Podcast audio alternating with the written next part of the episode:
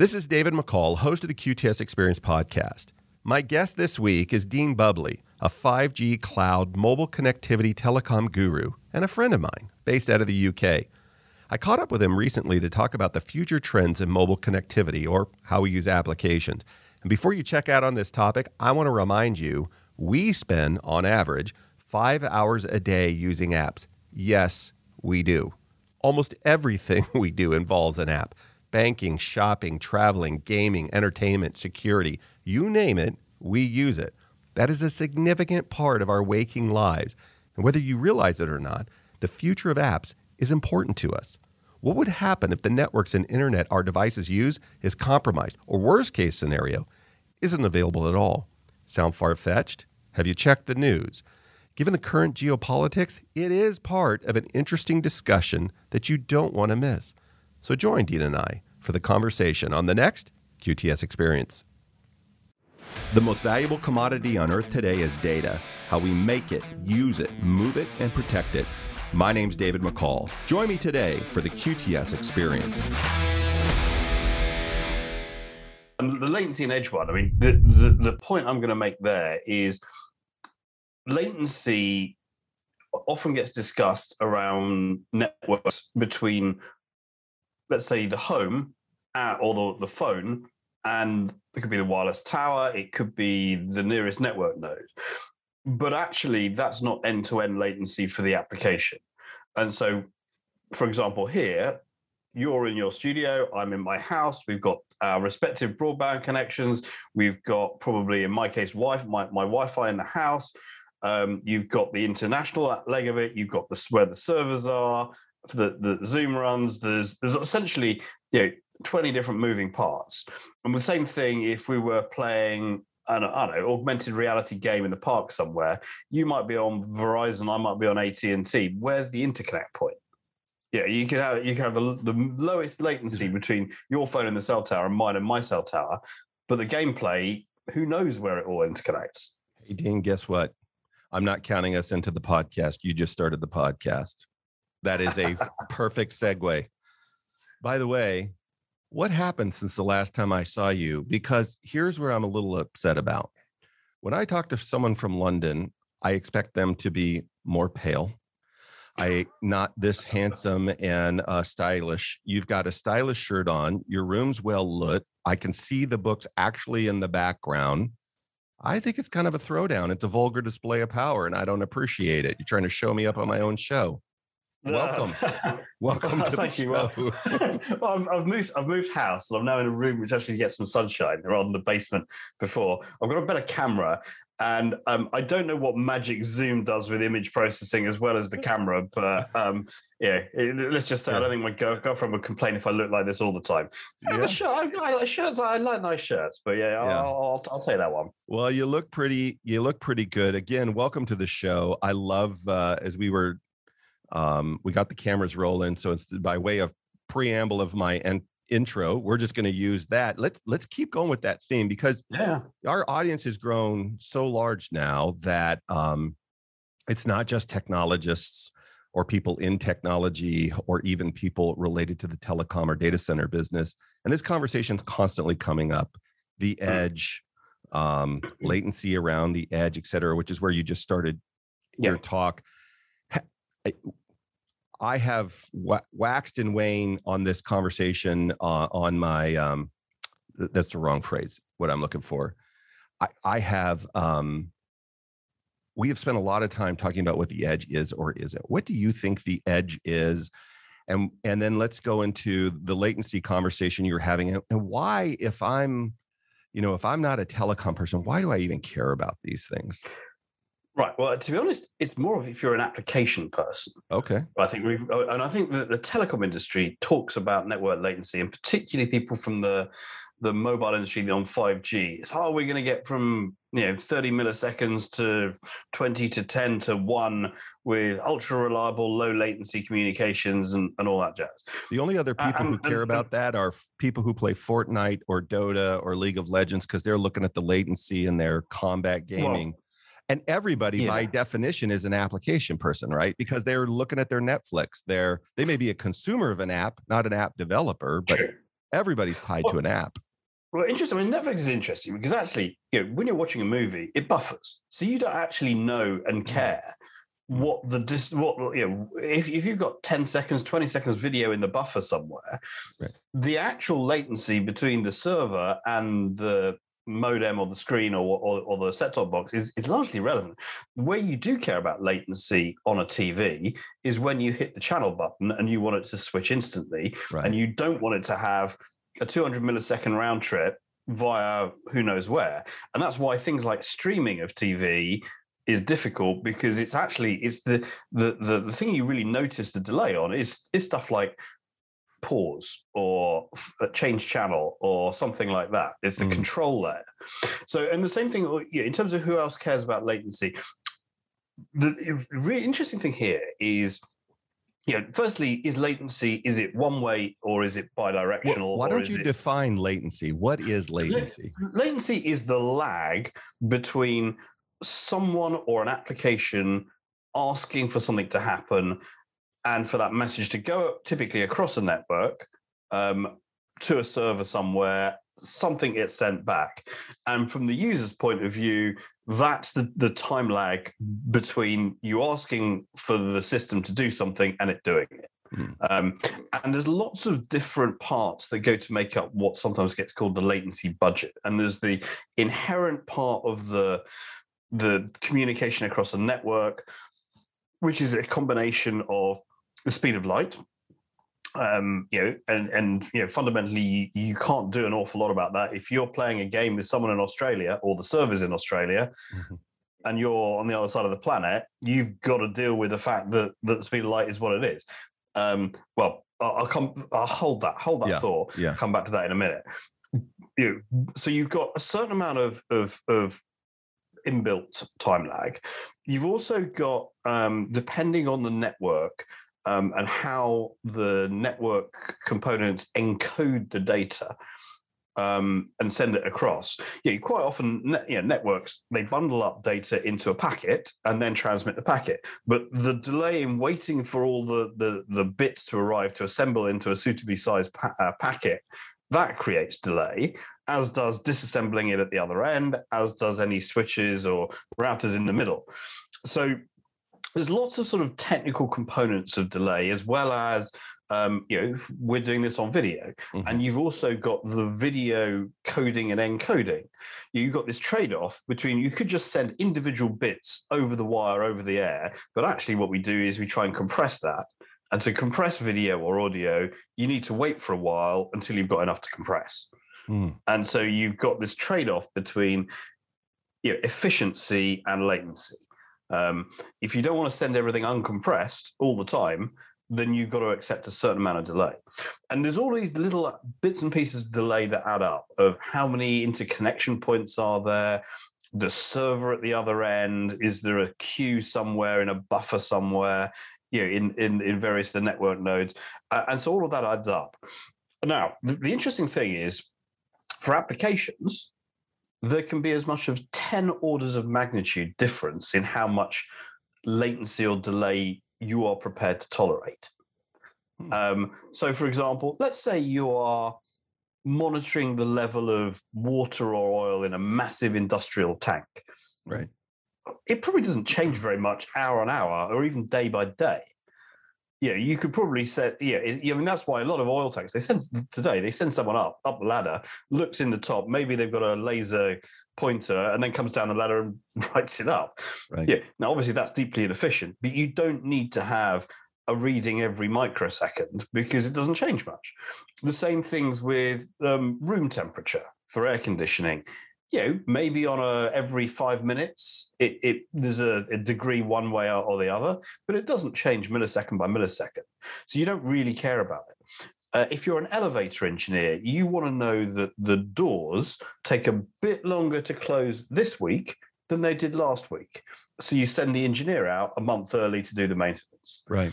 Yeah. At the other end of the scale, you've got, let's say, on a production line in a factory, and you need to synchronize two machines that are, you know, sort of cogs or wheels or whatever. And there, you might not just be, each one has to be 3 milliseconds, but it has to be exactly the same gap. So it needs to be 3, 6, 9, 12, 15, deterministic latency, not just low latency, but predictable, because otherwise nasty things happen.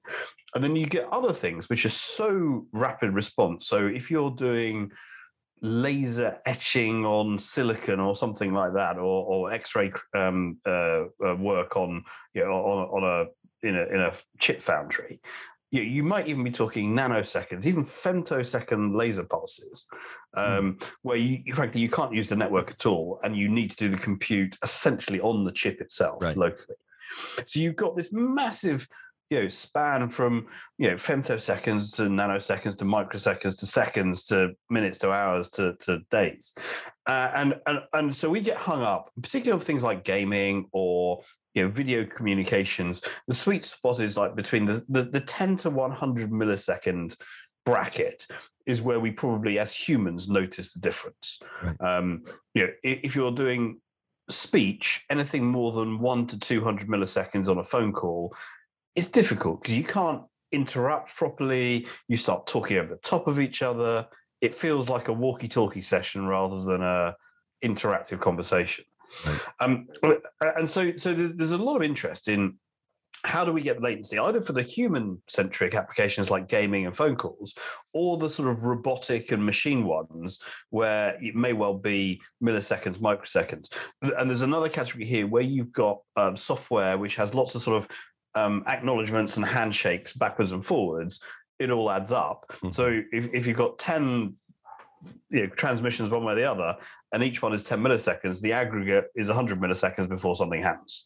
So that from a developer point of view, you also need to think through those lags. And you know, maybe if you've got to fire up a virtual machine here, and then you got to get some other bit of data from a, you know, data center somewhere else, and this algorithm does this, and you need the advert served from here.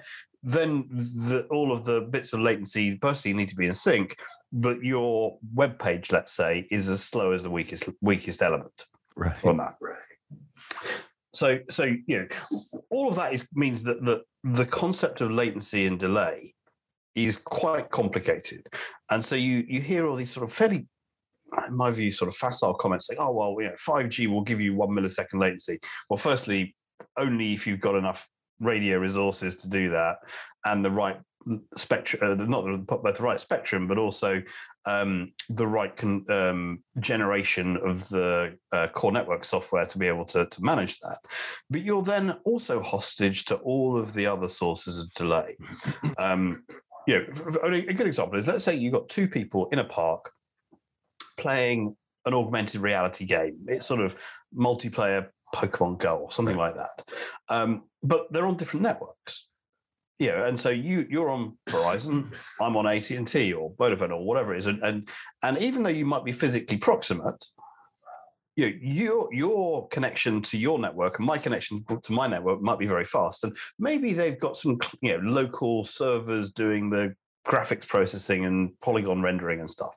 But the gameplay of I'm hitting a ball to you, or I'm catching a monster, or whatever it happens to be, where do they intersect? Do they have to go all the way to the back of the network and connect? Yeah, and so it may well be that you have really great graphics and low latency, but the actual gameplay might have added delay because of the circuitous route that the compute takes. So what's the solution to that? Right. The solution, well, there's a few things. Firstly, it's understanding this and understanding all of the sources of delay. But I think one of the things, and this brings it back to sort of edge compute and also the role of data centers, is that a lot of the applications of the future will not be hosted in just one network. It will be two vehicles coming to a junction on a different network, two game players, two, you know, the truck, the autonomous truck turns up to the loading bay of a warehouse, whatever it is. And right, they may be on the same network, but they might not be. And so what you need is a lot more dense interconnection points. I mean, there's lots of different elements here, but one is, I think we're going to need more interconnection whether they're peering points, sort of internet style exchanges or something else, I think we'll need a much more dispersed and distributed grid of interconnect points. And that's both expensive and complex, and particularly for the cellular and the mobile industry, there's some technical and almost philosophical challenges because it involves a thing called local breakout. Most, you know, with most fixed broadband, your traffic goes to the local cable head end or the fiber access node or something like that. And pretty much it takes the most direct path to the nearest internet exchange. So explain what fixed broadband is. Fixed home broadband, home or business broadband. Okay. So you know, your cable internet, your fiber internet, yep. You know, older DSL lines. But generally speaking, your ISP wants to get your traffic to and from someone else's network as fast and efficiently as possible. Yeah, if they can essentially dump it to the internet, it's someone else at a peering point. It's someone else's problem to do the rest of it. The mobile industry, they want to funnel all the traffic through their core network functions because they do policy control, they do billing and charging often on that data flow. So there tends to be this sort of funneling back through the middle of the network tendency. And that has to change in future if you're doing this sort of, you know, playing a game in the park. You need to have this concept of what's called local breakout to sort of avoid going back to the main carrier data center. Yeah, now what you're starting to see is that some carriers might have to go from one or two data centers to 5, 10, 20 regional ones, which helps. But ultimately, I think they'll need to get more granular than that. And they also have to, then it's quite difficult because at those local points, well, breakout points, they need to work out how you do billing and charging. Does your plan allow you that much data, that much speed, whatever the characteristics you're paying for? Some of them will also say that they have legal responsibilities on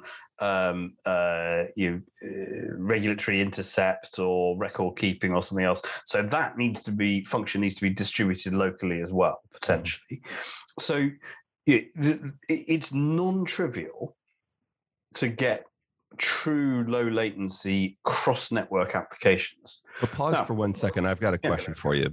Hopefully this is a good spot to interrupt. So I have heard at least 5 years, but I want to say 10 years. We're going to do some version of what you've just described at the base of a tower, one of the American Tower towers or somebody else's tower. We're going to do these things. And we keep scratching our head around.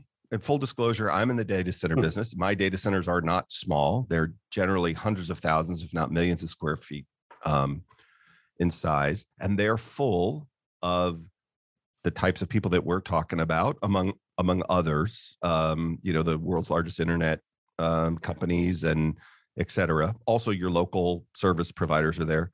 But I'm imagining, what's the practical application of saying, okay, first of all, what qualifies to go into the box that we're going to do this, we're going to put this intersection at? Two, whatever that physical size is, how do we physically secure it? How do we check it? How do we power it? How do we cool it? How do we upgrade it? How do we keep enough space? How do we make sure there's no physical penetration back to, and I'm just thinking about it in North America, in the United States, it's pretty easy, all things considered, to do that across, I say pretty easy. Generally speaking, thinking of the whole world, I'm not wrestling with the issues between, say, Germany and Poland and how would we do intersections across those. I'm just struggling between Georgia, Alabama, Tennessee, et cetera. So it seems like this, we agree in concept that intersections and pushing the edge to these or more connection points. For, in other words, If I've got a traffic jam, I don't want to drive back down into Atlanta, which only LA and Washington, D.C. have worse traffic in the United States than Atlanta, to go down to what we call Spaghetti Junction, this big, massive 30 different freeway intersections coming together, and then to come back out because it just kills your speed. Whereas if I could just go in a circle around, or I could turn and go in another direction and pivot, but there's no big streets that allow me to do that. So I say this to say, How do you imagine from the physical, not just the philosophical, but the physical way that we would do dozens, hundreds, thousands of more intersection points? I mean, I think that firstly, those are the right numbers. Is dozens or hundreds, I think, is more likely. The idea you're going to put something at every cell tower, that crops up a lot. And I think that is improbable. And also, I mean, you have to consider that some cell towers are rooftops in a city. Right. That's right. Yeah, where in fact you're paying rent to, as it is, to put gear on the roof or in the basement to power it. Right. So that's very different to sort of a rural cell tower where you've got 100 square meters or whatever it is. You could put, right, in theory at least, you could put a shipping container full of servers, right? Yeah, or inside the secure fence. Mm-hmm. So there's a big difference between that, between sticking it on a skyscraper rooftop or in the basement. Mm-hmm. So separate those two out.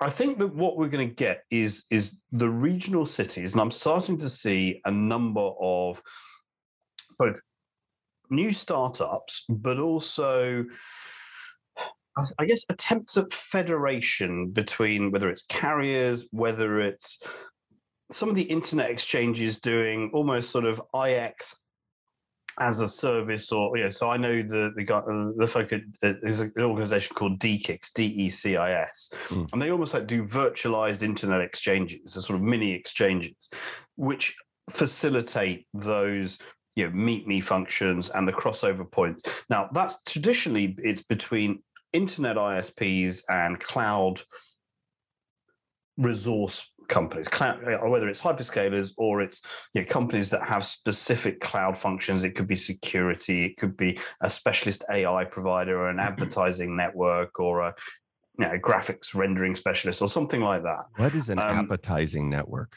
I've never heard that before. Advertising. I thought you said an appetizing. Yeah. I was like, no, there's a whole food network out there that I don't know about. Oh, probably. No, I need to find this out. But again, if you think about what you need in a game, right, you've got a bunch of software components, and you might well find that there's, particularly in future, if you buy into the Web3 rhetoric, maybe your avatar is stored somewhere, the payment system is another, the high score table or whatever it is in the third place. You've got a lot of different things that are brought together to make up that game or application. And it's certainly true of web functions, where you're calling on different microservices, where you're you've got a plugin from this provider that does the captioning. Yeah. Mm-hmm. So there's probably some way we could do live captioning. I don't know if Zoom does it automatically, but I'm sure there's captionsinc.com that will do real-time feed or something like that, which we might have on this call. And so for internet applications, you definitely have this sort of, an application is often made up of components from lots of different places, and they may each have their own hosting or their own connectivity requirements. In the mobile world, it gets more complicated because you've got the carrier to carrier interconnect, and often the mobile carriers have a gateway onto the public internet. So whereas most of our broadband is, if you like, it's internet native, the mobile world needs gateways to and from the public internet.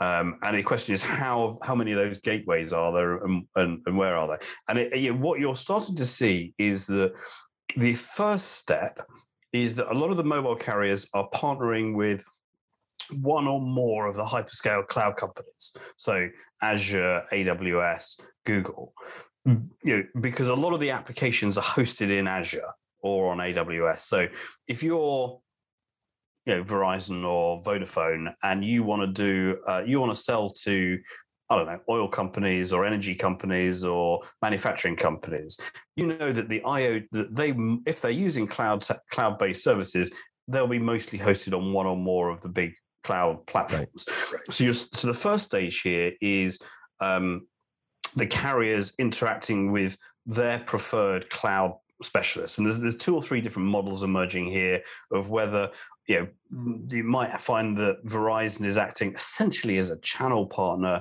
for AWS's localized nodes. So they've got what I'm trying to remember. There's one called Outposts, which is the on-premise thing that AWS does, and there's I completely escaped my mind the name of the one that goes in the 5G network, and they've got a bunch of other edge products as well.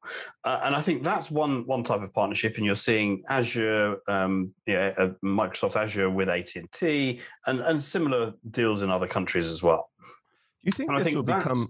Can I ask you a quick question? Do you think that's going to become more boutique, meaning, or not boutique, but if Verizon partners with a cloud provider, we'll just say a cloud provider, and T-Mobile does it, and Vodafone or whoever, like the 4 or 5 choose a major partner, and so two things: one, I now get a much richer, lower latency, whatever experience if I'm using services, whether that's gaming or it's, business or whatever it is.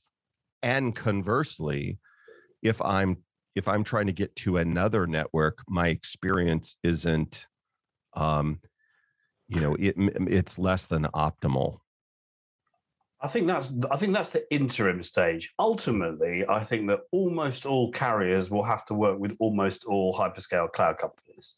Yeah, because enterprises are all going to sort of hybrid cloud, multi-cloud. Yeah, and it may well be that there's someone in the middle like a VMware or something like that, which acts as the sort of gateway enabler or something like that.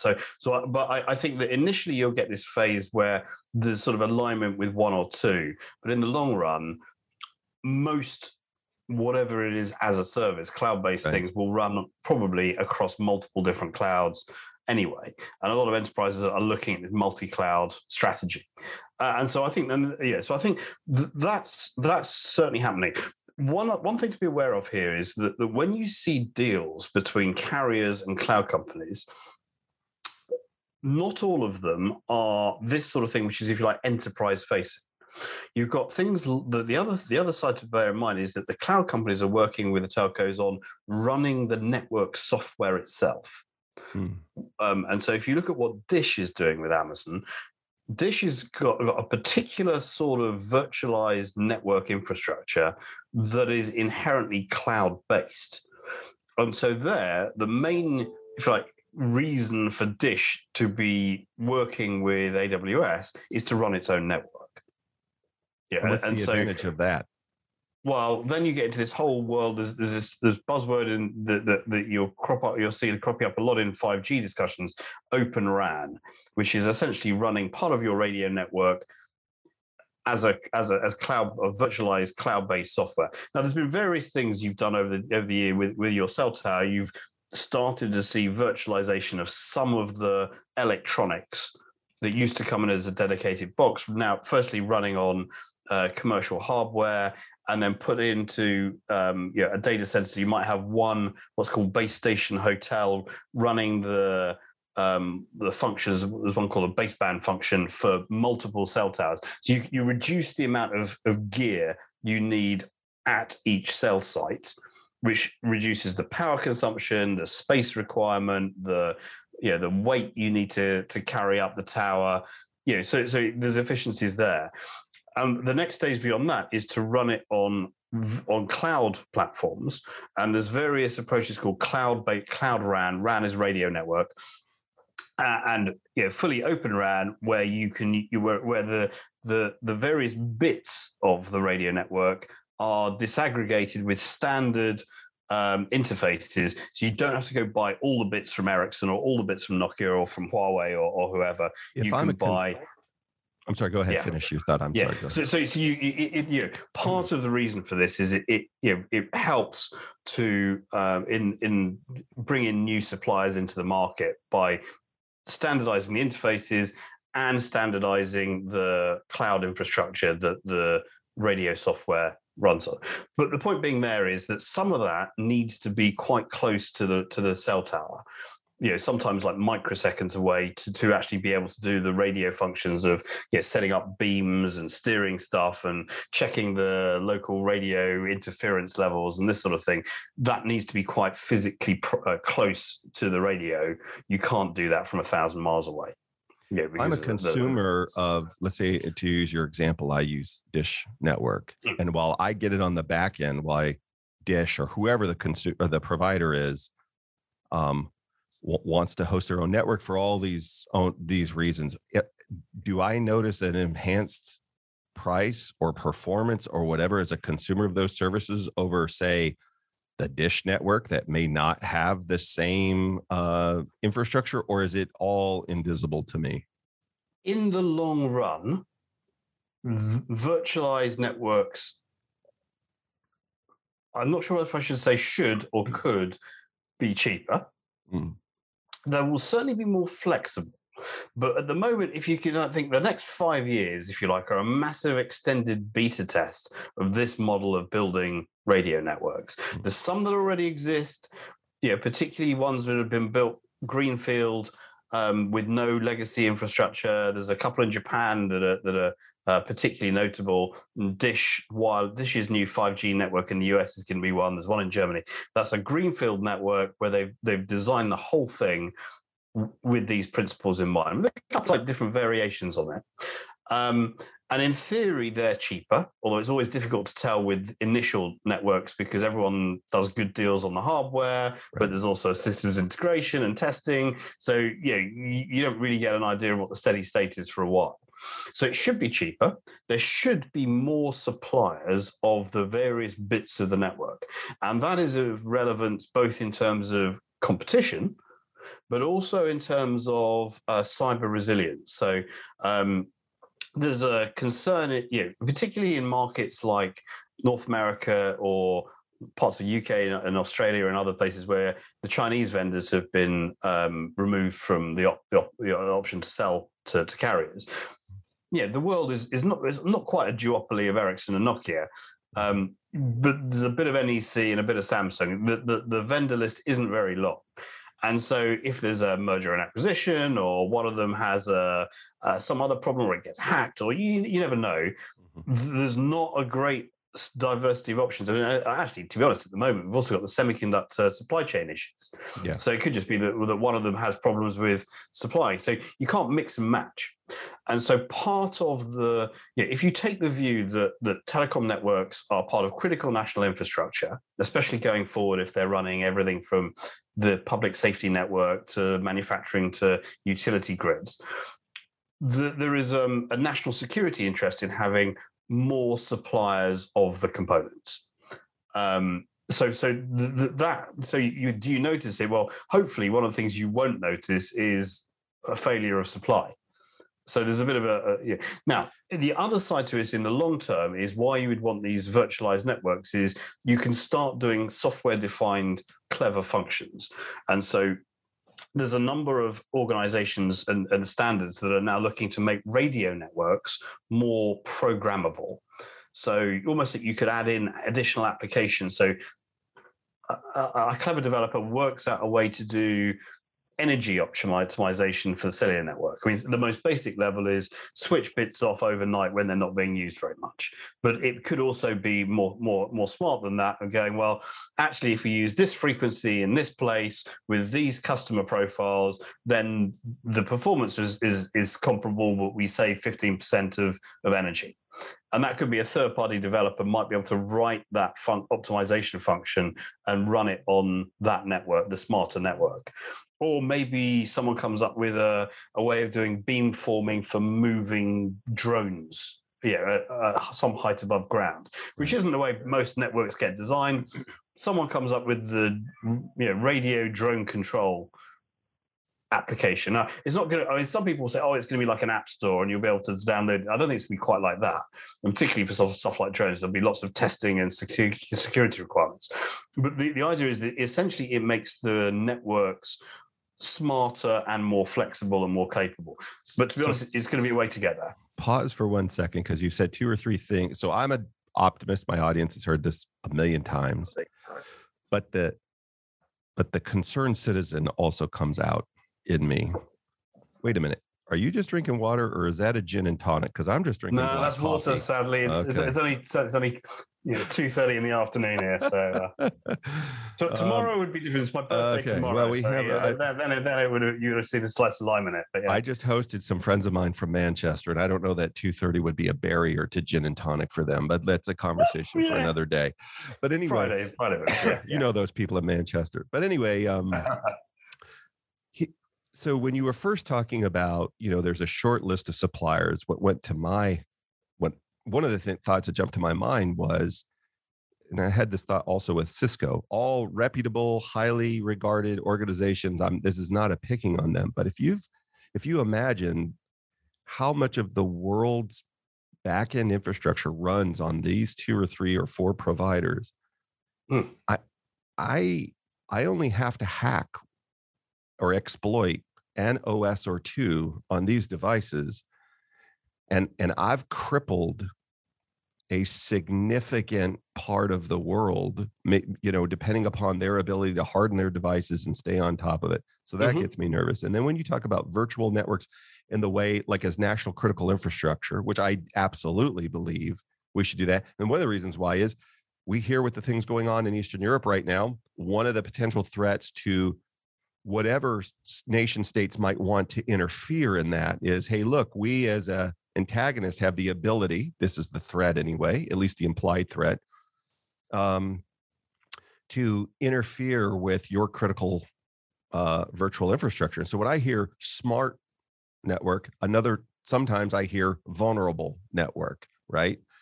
We've seen that in the UK in the hospital and medical world. We've seen it in the States many times. Our pipeline famously this past summer, beef production, other things. So just, I know we hadn't signed up, and I'm not trying to get to talk about this. I know we've got a couple other things to talk about, but I would love just for a few moments, what's the real level of threat as of today to that kind of vulnerability? And am I wrong to think that whenever we say smart network, that we're also introducing an element of risk and vulnerability depending upon the people who are responsible for that? And if I imagine these are governments, some at the federal or the national level, pretty robust, but the deeper you get into tiers, I've seen this in the medical world, a nationally recognized hospital, for example, in downtown Atlanta they've got a robust CISO team. They've got a lot of hardening that goes on. The idea that you're going to get and exploit one of those machines in the surgery is slim. The further you get out into the suburb or rural area, they're no less smart, but they're usually less staffed, less funded, and they're more vulnerable as they connect these IoT things or whatever. So I don't know if that's a parallel, but I'd love your comment or opinion on this.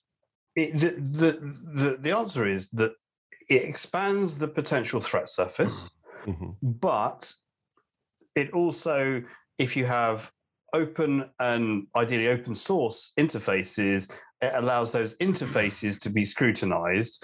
And it also allows, let's say it could be government-sponsored test labs to certify things. And so I think that there are trade-offs here, absolutely. And I think I was at a European regulators meeting yesterday, and they had a breakout session specifically on 5G and cybersecurity. And so there are a lot of trade-offs here of cost, of flexibility, of security of supply and supplier diversification, of threat surfaces. And the answer is that it's like a five-way trade-off, and there's no nice answer to it. Right. Because the other thing is not just a risk from hacking; it could just be a bug. I mean, There's been instances where there's been a problem because someone got the date format wrong or whatever it happened to be. And that's taking networks offline. So you fundamentally, now you could argue, well, isn't two network suppliers enough? We've only got Boeing and Airbus for planes, pretty much, and we seem to do all right. We've only got pretty much ARM and Intel for a lot of processors, and I mean, arguably, you could say those are stable. Now, to be fair, I would say the generations of aircraft don't change as rapidly as they do generations of networks. And you don't have the sort of heterogeneity and multiple generations at the same time in the same system.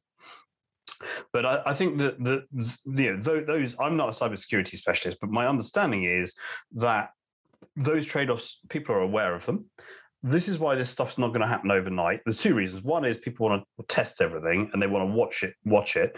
And also there's such a lot of legacy that whatever the new stuff will need to work in tandem with the old stuff in most instances anyway.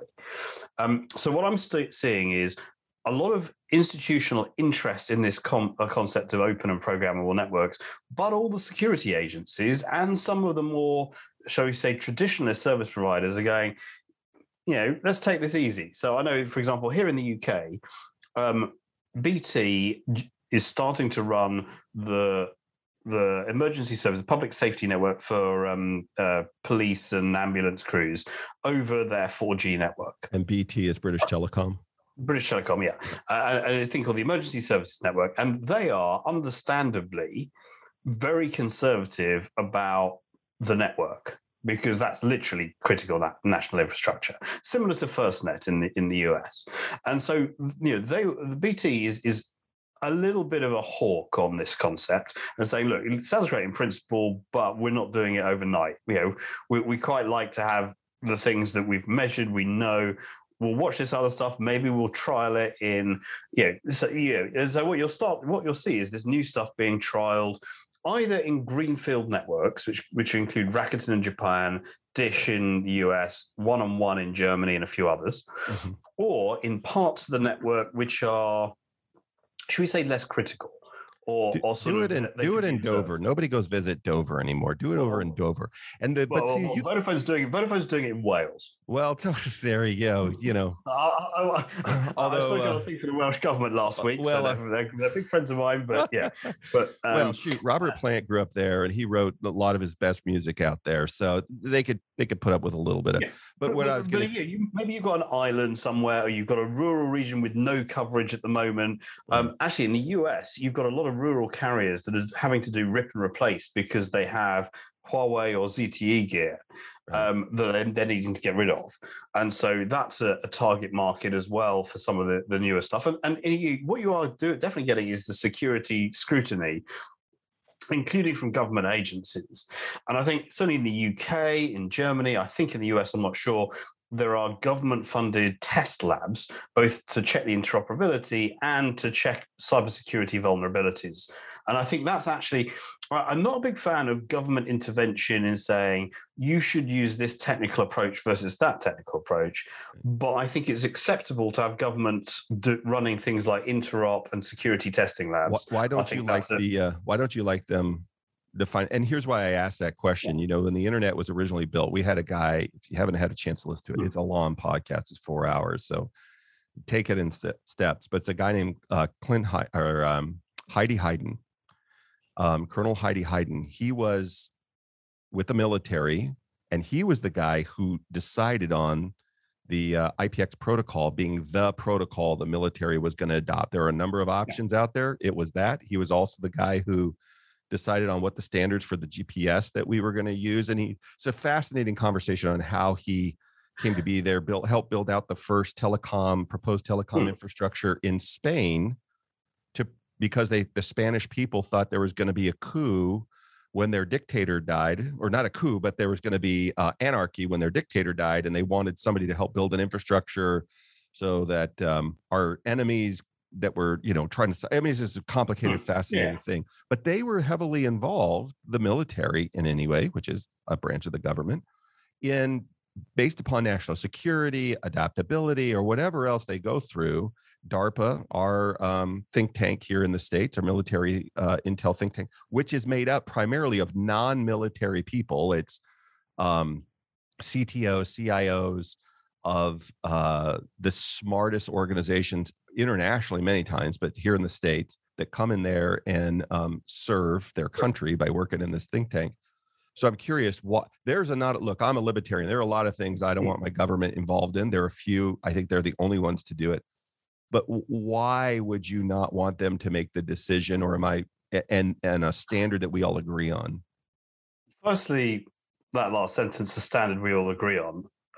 because often the standards aren't agreed, right, or they are contentious, or they create additional competition with incumbents. Mm. And I think it's different. If you're starting from scratch and you're creating GPS, or you're creating the internet in the 1960s, you're not, and it's primarily as a military tool.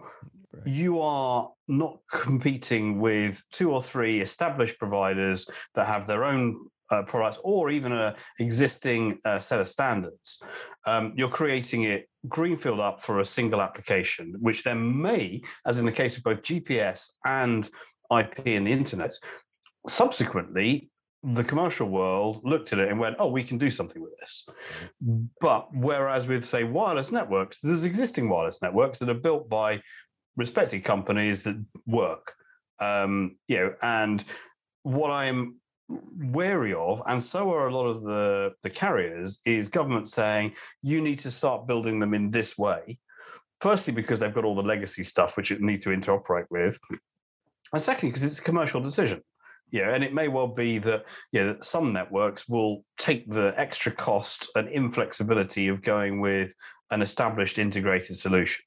And I'm thinking here, for example, utility companies tend to buy, utility companies build wireless networks, but they tend to be very robust. They might have all sorts of redundancy, and they don't mind proprietary features because it's for their internal use. They can have their specialists check it out. They can pay extra for redundancy if they want.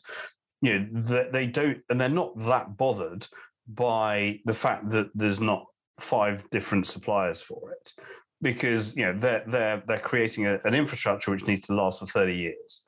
In that sense, that's more similar to the airlines being happy with Boeing and Airbus. They don't mind. There's almost like a Faustian pact, sort of lock-in is acceptable because the airlines know they need to train all their pilots, they need to get all the maintenance up. If there were 17 suppliers of aircraft, you wouldn't find airlines buying from 17 of them because they didn't have 17 maintenance hangars and train all their staff, cross-train. It just makes no sense. So I think that there are certain benefits to having diversity of supply, and there are certain other benefits of having less supply. And I think it's a commercial decision on the part of whether it's a telecom carrier or an airline of do they want more or less options, or are there other trade-offs in play? Kind of like when Henry Ford said, you can get a Model T in any color you want as long as it's black. Yeah. And for a lot of people, that was fine. It was an acceptable part of the trade-off. And what I'm less happy with is where governments particularly insist on something which is not yet proven at scale, mm-hmm. and which will take a few years to mature, that doesn't have, let's say, today it's not feature comparable. It might not be as energy efficient. No, it may well be in 5 years' time it's more energy efficient. But fine, let's see what happens. And so I think at the moment, we should view these sort of open wireless network technologies as really interesting, really promising for certain companies in certain places if they make their decisions and trade-offs. And I think government should be supporting it and providing, perhaps enablers like test labs, which I think is valuable for all concerned, and certainly security oversight and certification.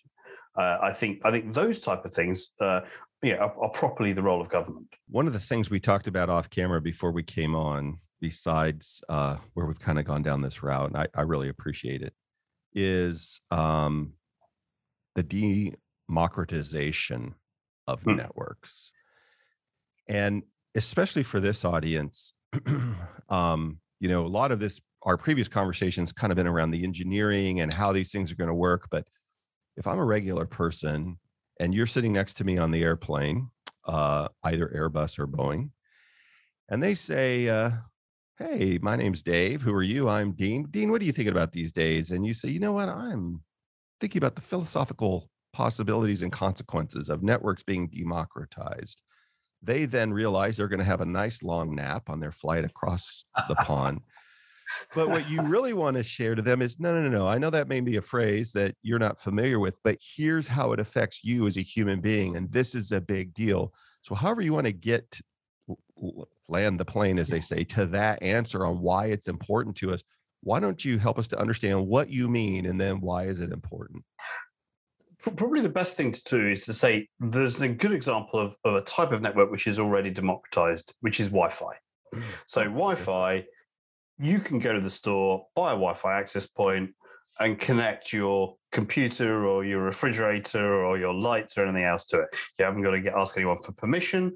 You don't need any special spectrum license. It just works. And there's probably a couple of million people around the world who are reasonably technically skilled enough to build a Wi-Fi network for a business, and are probably a few 100,000 who are really skilled to build a good network, which is like enterprise grade.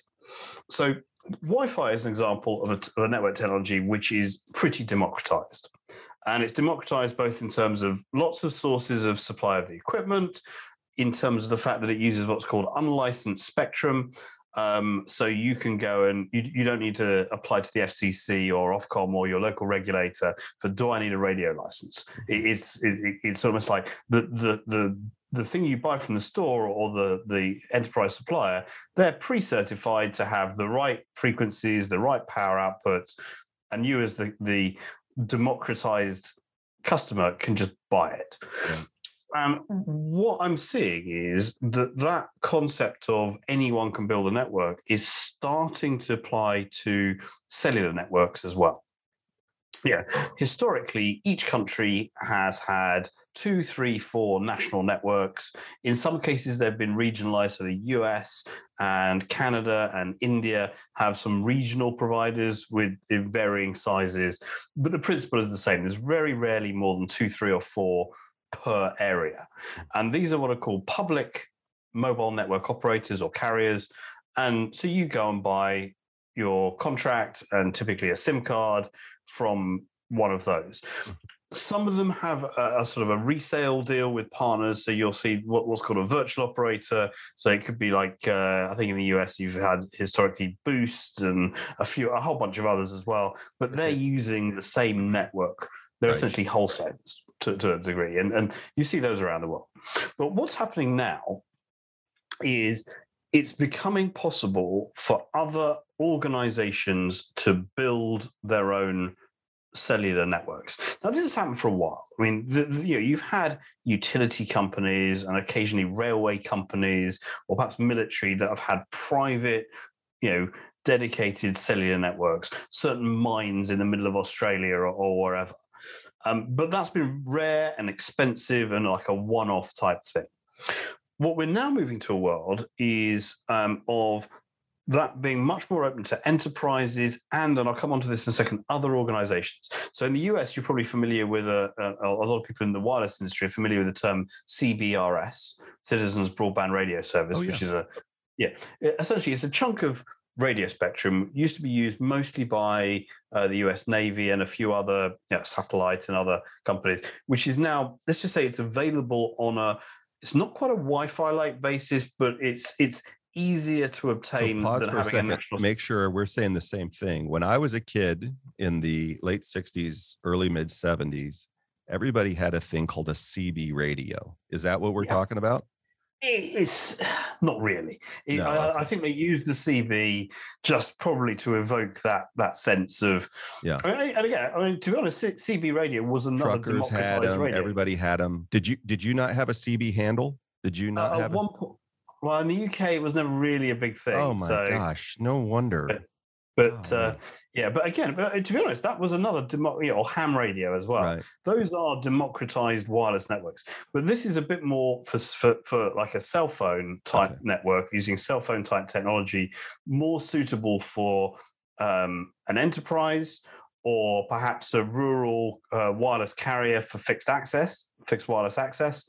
Okay.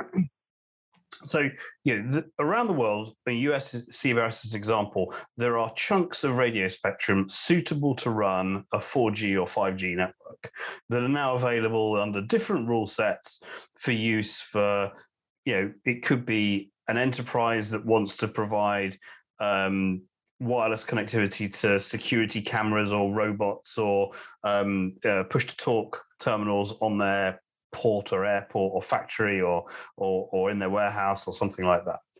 And so this is happening. Really, it's like hit an inflection point in the last 2 years, although it's been sort of bubbling on at small scale for a lot longer. And you're starting to see these private networks that are used in primarily industrial settings. So I say ports, airports, factories, chemical plants, maybe rail, maybe rail marshalling yards or something like that. But sort of in mines, oil rigs, offshore wind farms, all of these things where you've got a mix of particularly people on site needing push-to-talk voice. You've got video cameras in a lot of these places, and increasingly you've got vehicles and robots and moving, sort of autonomous forklifts and this sort of thing.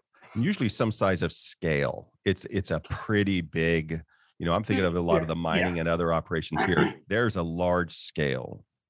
Yeah, and often they're partly out. Some are outdoors, some are indoors, right. But they're the sort of things you wouldn't use Wi-Fi on, because Wi-Fi's normally got a couple 100 feet radius if you're lucky. So if you had like an airport that's 8 miles by 8 miles, the number of Wi-Fi access points you'd need to cover the entire area is enormous, right. And in fact, it's not realistic. Whereas you can do the same thing with a much smaller number of cell towers. And the thing is whilst you could have done that with traditional what's called land mobile radio, so walkie-talkies, that's a very narrow band. It's usable, okay, for voice, but you wouldn't have 4K video cameras around the perimeter fence for security running over the same network. Whereas if you had a private 4G or 5G network, you can do that. And so you're starting to see initially enterprises, and then people are now looking at it for other business applications. So it could be sports stadiums, it could be hotels, it could be retail stores and malls. School districts are looking at it, hospitals, so more sort of non-industrial settings. So you're starting to get this becoming a possibility, and the rules are slightly different in different parts of the world. There's different bits of radio spectrum with different powers and different application processes. So it's a bit fragmented at the moment, but US, UK, Germany, Japan, France, Finland, and a few other places, this is starting to become a really big deal. So at the moment, you're starting to see this sort of split between traditional national carriers, the telcos, and enterprises. Now, at one point in the 4G and 5G hype cycle a few years ago, everyone thought it was going to be the carriers that would do this, the factory network or the port network. And it's happening up to a point, but a lot of these cases, those organizations want their own network. And there's a number of reasons. Firstly, it could just be that the public network doesn't cover that. If you've got an offshore wind turbine, there's probably no coverage from the national network anyway. Right. So if you want to have a network, you either got to pay the carrier to put their network there or build it yourself and own it yourself.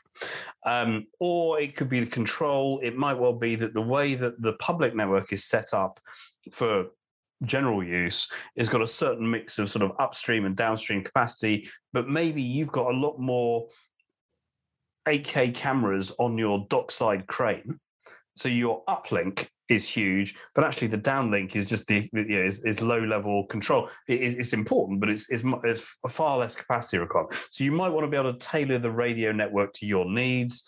You might have data security requirements, which means actually you want to own the infrastructure. You want to have the control system sitting in a secure rack in your port or airport or factory with no data going outside and no risk that a fiber cut means that you lose access to your own network and your factory would go offline. So there's a whole set of reasons why enterprises might want to have a private 4G or 5G network, probably working alongside their Wi-Fi and their fixed Ethernet as well for other different machines and purposes. So, but it would be in-house. What I'm now seeing is, as well as the enterprise market, a bunch of other, I don't like the word stakeholder, but I'm going to use it anyway. Interested parties are looking at saying, well, actually, we could use this. So in the last few months, I've spoken to a number of municipal or regional governments that are going, well, maybe we can build our own network to run our smart city functions, or depending where they are, to run our health services, or we want to have telehealth. We've got clinics around the city or the state that aren't very well connected. Maybe we could connect them directly rather than going to a commercial provider. Maybe we could provide teleeducation for households which can't afford normal broadband, and we can subsidize that because we run the education services in the local area. Maybe it's for smart city services like lighting and information for the transit system and the refuse collection and so on, waste management. So you're starting to see municipalities think, well, can we have our own network? Early days, and you could make an argument that's like, well, why would a local council want to run a 5G network of its own? Do they have the staff? Do they have the expertise? And I think that what you'll see is that some will make that decision. They say, no, we want to be the city of the future, and this is part of our proposition to attract businesses to our region.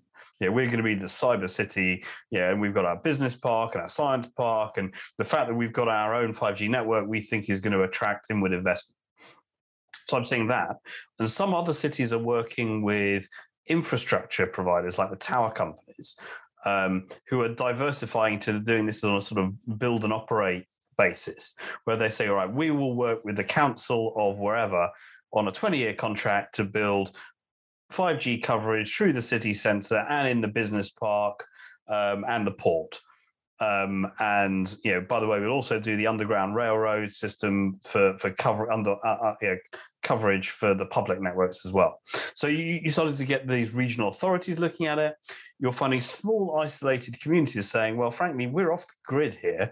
The carriers can't or won't build decent coverage. So can we build our own localized network?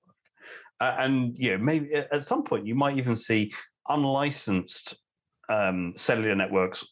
In the same way we get free Wi-Fi, you go into a hotel or a cafe, you might even have free 5G in future. It's interesting. Yeah. One of the things when you were talking about why organizations might want to do this, surprising, you didn't mention one thing that I see in other business types, and that is we don't want to be beholden to somebody else's maintenance schedule. We want to determine what, where, and when we perform this, and not informed. Yes. Because change management, once you're happy with somebody, the idea of taking components of a network down when you may be doing a big migration or something's going on is terrifying to organizations. Have you found that to be true as well? Yeah, I think the maintenance and also resilience. Right. So at the moment, if my local cell tower goes down, I'll lose connection. It's the network is, it might be able to pick me up from the next cell tower along, it might not. Mm. But I spoke to someone who did the wireless 4G or 5G network for a port, and they said they've designed it so that they can literally switch off any of the cell towers in the port, and they still have 100% coverage for every machine. Right. And the same thing inside factories, there's people who do design tools that make sure that each robot has line of sight to at least two of the small cells. Right. Yeah, that makes sense. So in that situation, and then on the maintenance side, yes, absolutely. And it could be maintenance, it could be software upgrade. It could also be life cycle. If you're running a utility network, your investment life cycle is 25 or 30 years. Right. You don't want to have, at the moment, a lot of the networks around the world are switching off their old 2G and 3G networks. You don't want to be sitting at your desk in 2040 and your carrier phones you up and say, sorry, we're changing the 6G network out to 8G or whatever it happens to be. You're going to have to change all your gear. And if the utility company buys it, then it can say, well, actually, we'll phase our own network out in 2055. Thank you very much. There's our plan. I agree. But if in 18 years I'm sitting at a desk at some utility company, then I could care less. The second thing is there's this phenomenon that has started during COVID that a lot of people, I think, have been talking about. But COVID gave them this opportunity. And what you're describing might be a way that they really can exploit it. And that is, I'm just going to choose a city. I don't know if this is true, but this is a city that seems to sort of fit the bill. Tulsa, Oklahoma. I want to lure citizens from the States or internationally for that matter to my community. I don't have a beach. I don't have a port. I don't have mountains, right? It's a pretty place if people gave it a chance. But if they could build an infrastructure like this, that it's, look, this is a destination. I'm going to build my park to have coverage like this. I'm gonna create an environment where trash and refuse pickup is automated through automated, whatever it is. I've seen a number of cities, I've seen countries that start to do this, usually in a town in a country, a Costa Rica or whatever, that say, look, I want to attract people to come here. And as part of your package, you get a quality of life like that looks like this, but we're going to make this quote unquote future city this integrated and this easy to use. And you're going to get all of this benefit. And what, as you're describing this, CBRS and the democratization of this, it feels like maybe not today, but there's a pathway there then for communities to build an environment that's really attractive to persuade, seduce people to come to their world. And it's starting to happen. And I think it's not just going to be wireless, it's going to be fiber infrastructure as well, and probably a lot of other stuff around transportation and transit. The best example of this that I know that's currently ongoing is in on the Red Sea coast of Saudi Arabia. They are constructing a city called Neom, N-E-O-M, from scratch in the middle of the desert, but they're doing it to create almost like a new enterprise, not even enterprise zone, but enterprise region with all of this infrastructure ground up. Yeah, it's the sort of thing that you can imagine. It's going to be some, it'll probably have sort of different semi-autonomous legal environment to make it. I don't know. They haven't announced it, but I'd like to think, even though it's Saudi, maybe you can get a beer. Right. But the point being that it's going to be a modern city aimed at exactly what you're talking about there. And I know that the technology infrastructure, the person I know who is the strategist for that is exactly thinking in those ways. And I think, they will look at transit, they will look at energy, they will look at all of the sort of infrastructure components to attract businesses and individuals to that place. And I think that, will it include the city running its own 5G network? It might do. It might be that the mere possibility of them doing it means that they can go to one of the carriers and say, either you do this thing for us on a custom basis, or we'll do it ourselves. And, which gives you a negotiation tool. So I'm seeing the same thing here in the UK. Some cities are doing it themselves. Some are almost like holding it up as a way to encourage better commercial propositions from the carriers. So I think that you will see more and more of that. I mean, the ones in the UK I've seen is the city of Sunderland, northeast of England, is building out a network, and that's partly for the city's own services. It's also because they've got a big Nissan car plant there, and they've actually constructed some sort of corridor down from the factory to the port where they can drive autonomous trucks down this sort of private road with all the cameras and all the rest of it, which is both improving the efficiency, it's helping to sustain the competitiveness of the Nissan factory, which is a big local employer, and it's also a showcase for look how cool we are with our autonomous truck type. The only thing I have to do by way of interpretation there, I believe, is here in the States we would say Nissan. There in Sunderland, it's Nissan. Got it. I'm with you. Well, and actually, to be honest, with a Newcastle and Sunderland or Geordie accent, I'm not even going to try it. I've got a London accent. And in fact, I shouldn't have mentioned Newcastle's the other side of the river, and Newcastle and Sunderland have massive rivalry. So, do they? Well, hey, look, we're almost out of time, but we cannot leave without me asking you this. So feel free to punt on the question. But I love Dean Bubley unscripted. We may have to edit this because both of us want to be in a good light at the end of it. But one of the things, depending upon the month or the year, we get a lot of buzzwords, the edge, AI, machine learning, 5G, autonomous, in the data center industry, it used to be PUE, like all these other things. But today, most everybody, other than maybe, the things going on in the Ukraine and Russia, of course, that's a conversation, decarbonization. But I talk about that all the time. Decarbonization is a topic. But here's the one that's landed firmly in the lexicon in the last 6 months. In fact, one of the largest, most profitable companies on earth has recently changed their name, referring to the metaverse.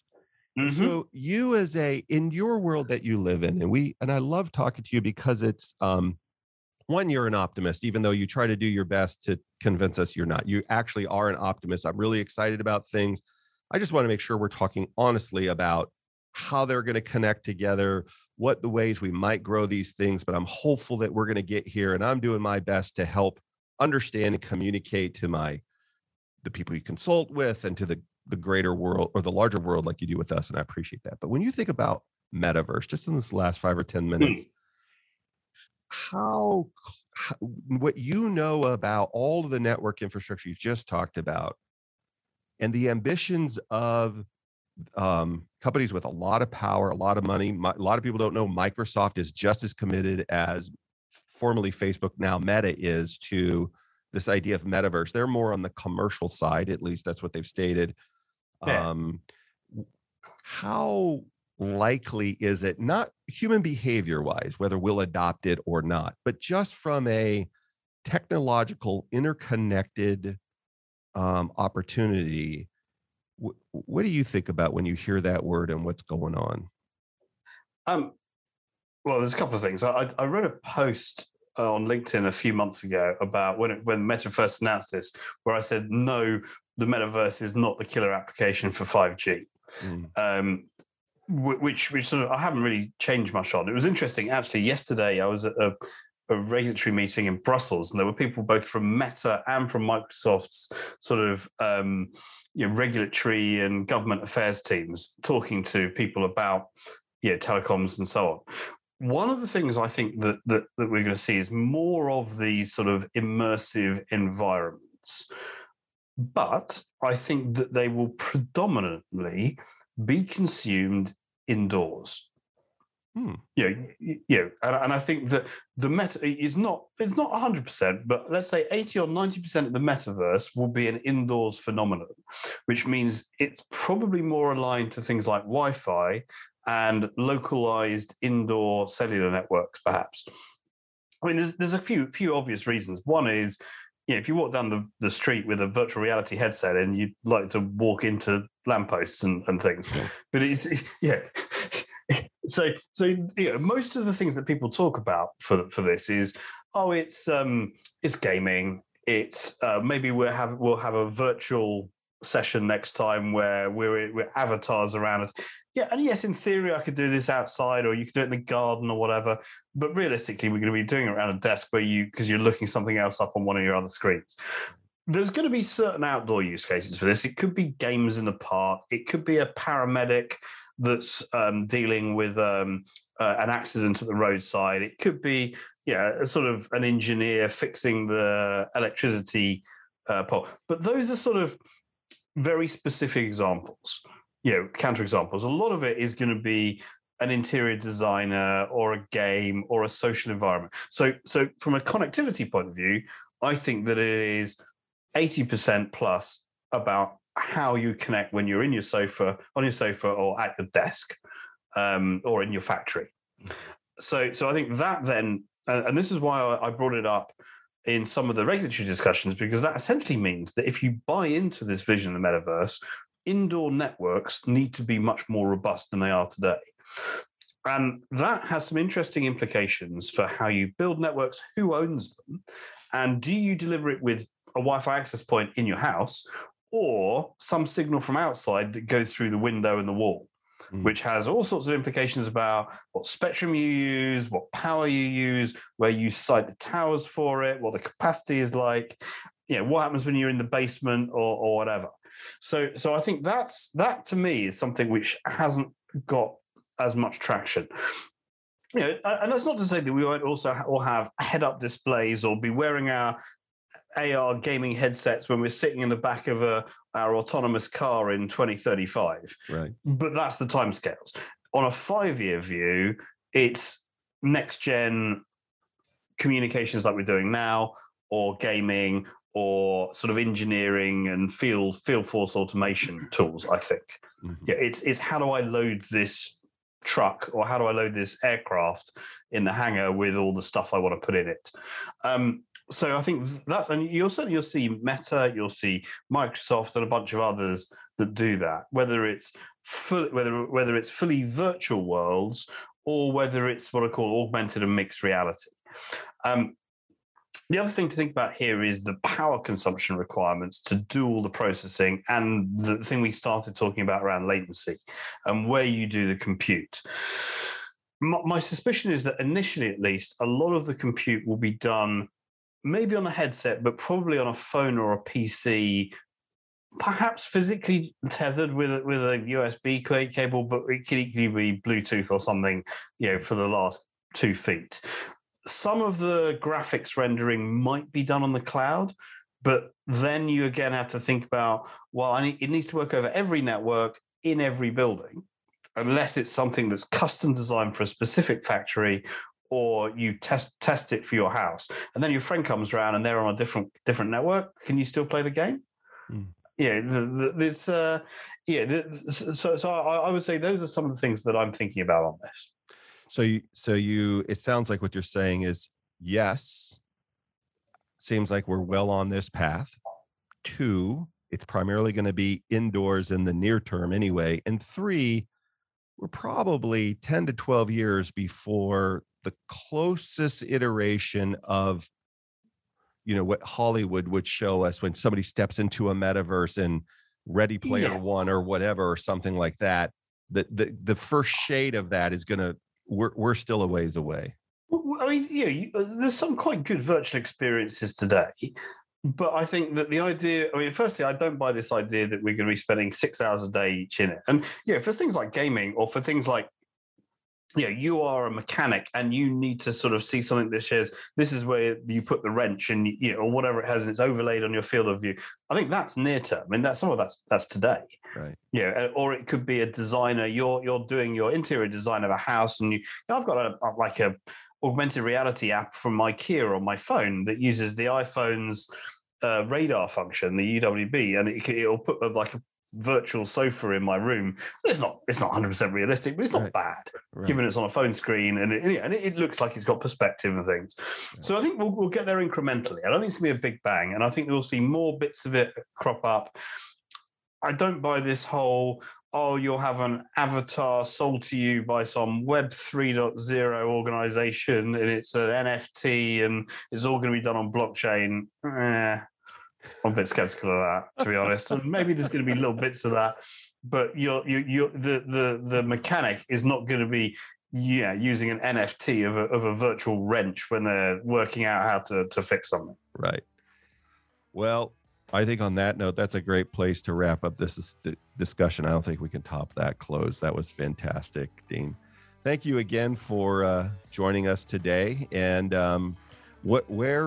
where can people find you so that they can read what you're up to? Besides LinkedIn, we'll have that link posted below. Where else can they find you? Disruptive Dean on Twitter is probably the easiest. And then on LinkedIn, I actually have a newsletter as well as my sort of personal posts, which I probably put something out about once a month. But it's and then at the moment, I'm definitely speaking at more live events as well. So on some of these things, I'll be at, there's a Wi-Fi event in Cancun in May I should be at, and various sort of 5G and Wi-Fi like related events. So there's a good chance I'll be at one of them. All right, Dean Bubley, thank you for joining us today on the QTS Experience. And if you've enjoyed the show and the conversation, please like, subscribe, share, and comment. We'll see you next time, everybody. Have a good one. Thanks, Nate. Cheers.